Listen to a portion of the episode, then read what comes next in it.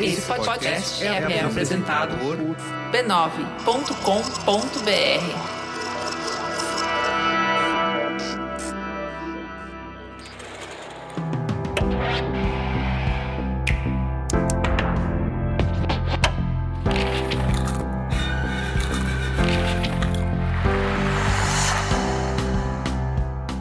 Mamileiros e mamiletes, bem-vindos ao nosso espaço de reflexão a partir de produções culturais. Eu sou a Cris Bartz. Eu sou a Juva Lauer e esse é o Mamilos Cultura.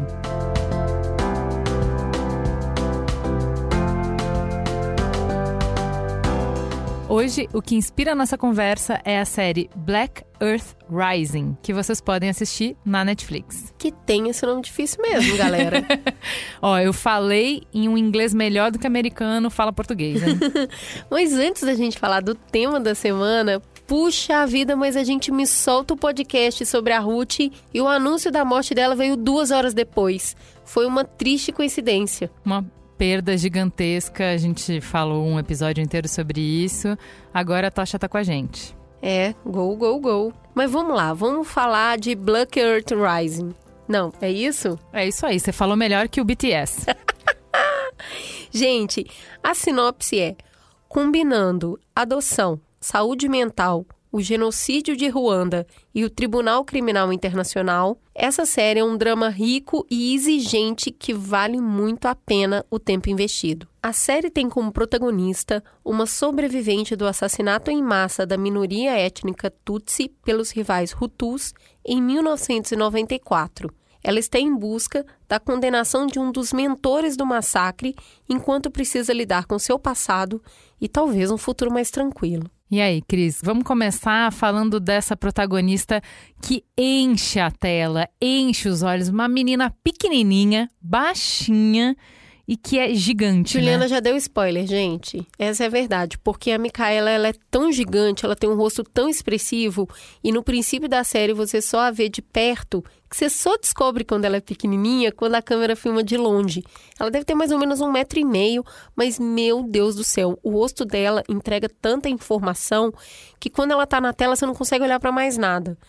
Essa protagonista, ela tem tantas camadas e ela passa pela conversa sobre saúde mental, ela passa por uma adoção tardia, então é uma é uma advogada conhecida de Tribunal de Guerra Internacional que acaba adotando ela. O nome da protagonista é Kate.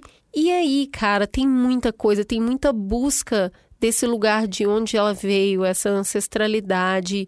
Ela é uma garota inglesa que vive, sempre viveu e respirou a Inglaterra, mas ela tem toda essa conversa muito forte, é, africano-centrada, ela, ela sempre reconhece muito quem ela é nesse espaço.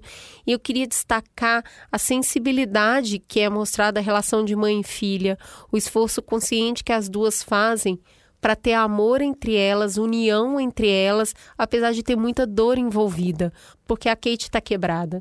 Ela viu coisas e presenciou coisas numa primeira infância dela que simplesmente adoece mentalmente qualquer pessoa, ainda mais uma criança. E nem por isso ela deixa de ser doce, carinhosa, gentil, funcional na sociedade, trabalhadora, bem formada. Então, acho que quando a gente olha para adoção tardia, que no Brasil é considerada a partir dos quatro anos, cinco anos, se não me engano, já é adoção tardia. A Kate foi adotada mais velha que isso, dá para ver ao longo da série. A gente tem muito medo, né? Ai, meu Deus, que, quem vai ser essa criança? A criança vai ser uma criança quebrada? Vai. Provavelmente vai, porque sofreu abandono por um período muito longo da vida, né? Mas nem por isso ela deixa de desenvolver uma personalidade muito madura e muito bonita. Então eu fiquei muito apaixonada pela personagem. Queria destacar o quanto ela se joga nas relações se joga no que ela acredita, ela persegue muito o objetivo dela, que é tentar a condenação ali do, do cara que é mentor do massacre, e ela inclusive fala frente a frente com ele, essa cena é imperdível.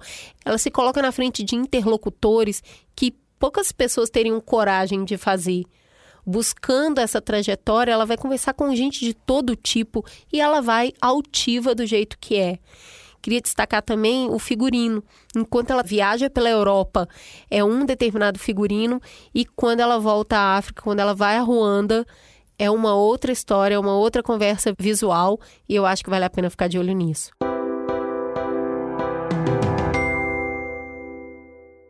Ju, onde a série bateu em você? Eu achei sensacional a, a forma como eles trazem complexidade, né? É, foi a Cris que me indicou essa série e ela já tinha falado, ó, nada é sobre o que parece. Você acha que a série vai falar sobre uma coisa, daqui a pouco tá falando sobre outra, daqui a pouco é outra, outra, outra. Tem muito plot twist carpado mas eu acho que dialogou muito com uma preocupação que eu e a Cris temos agora, o momento que a gente está de buscar ativamente, com muito esforço, a complexidade de novo, né?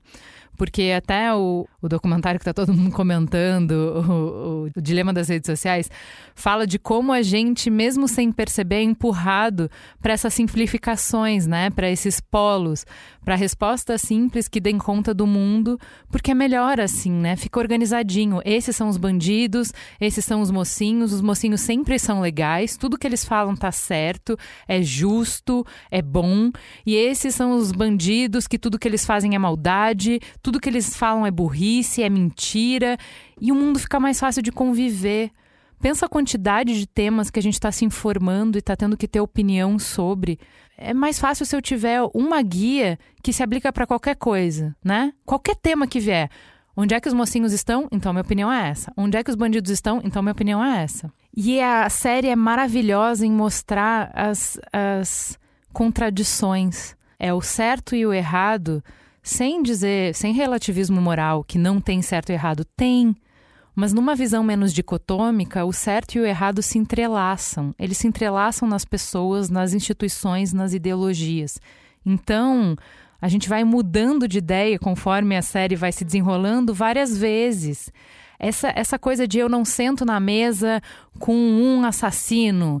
Um assassino não tem nada para contribuir cara, na hora que você vê a trama complexa que é a vida e a trama complexa que é um país, você vê que ou você vai ter uma série de pessoas diferentes trabalhando juntas e que não necessariamente concordam e que não necessariamente têm métodos ou não necessariamente têm ética parecida, mas que é um pouco de cada um, é necessário, é preciso. Você não dá conta da realidade complexa só com uma visão, né? Eu gosto muito quando a série mostra que ouvir não quer dizer concordar. Exato. Sentar na mesa não quer dizer que vocês estão do mesmo lado. Exato. Mas existem alguns momentos, algumas conversas dolorosas que precisam ser feitas, que você precisa entender o porquê das coisas. E a série promove isso em diversas esferas. Na esfera da justiça, na esfera das relações pessoais. Então, eu acho muito rico. É... São só oito episódios e entender um dos maiores massacres da nossa era e a gente não sabia. Então, assim, eu assisti a série parando toda hora para ver se era ficção ou se fazia parte da realidade, o nome dos personagens, os números que estavam sendo dados. Como funciona um tribunal de guerra internacional também é uma novidade para mim. Eu ficava assim, gente, mas esse povo trabalha para quem? Então, essa dinâmica era uma dinâmica bem desconhecida para mim e revisitar o que aconteceu em Ruanda, que eu já tinha passado um pouco por Hotel Ruanda, que é um pouco mais romantizado, mas já traz muita informação, me faz ver de novo, como nosso olhar é americanizado e eurocentrado.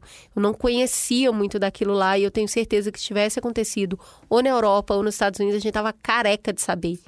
Então, levar para uma outra narrativa, uma narrativa fora do, main, do mainstream, para mim foi muito interessante. É, o, o, que eu acho assim, a série, é, ela levanta perguntas difíceis, doloridas, e ela é, provoca debate mais do que trazer respostas, sabe?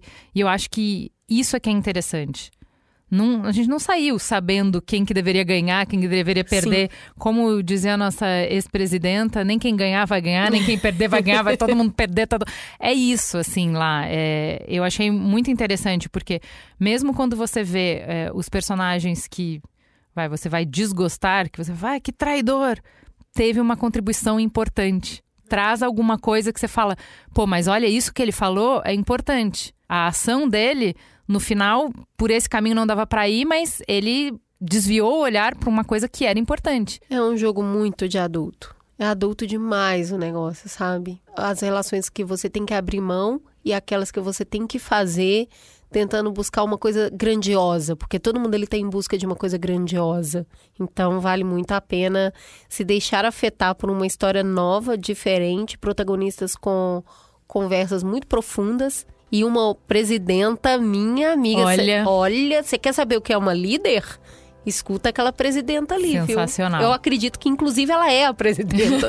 Não quero nada diferente daquilo. É isso aí. Temos um programa? Sim, temos. Agora a gente quer saber o que vocês acharam dessa série lá no nosso Instagram, mamilospod. Aguardamos a crítica de vocês. Até semana que vem. Beijo.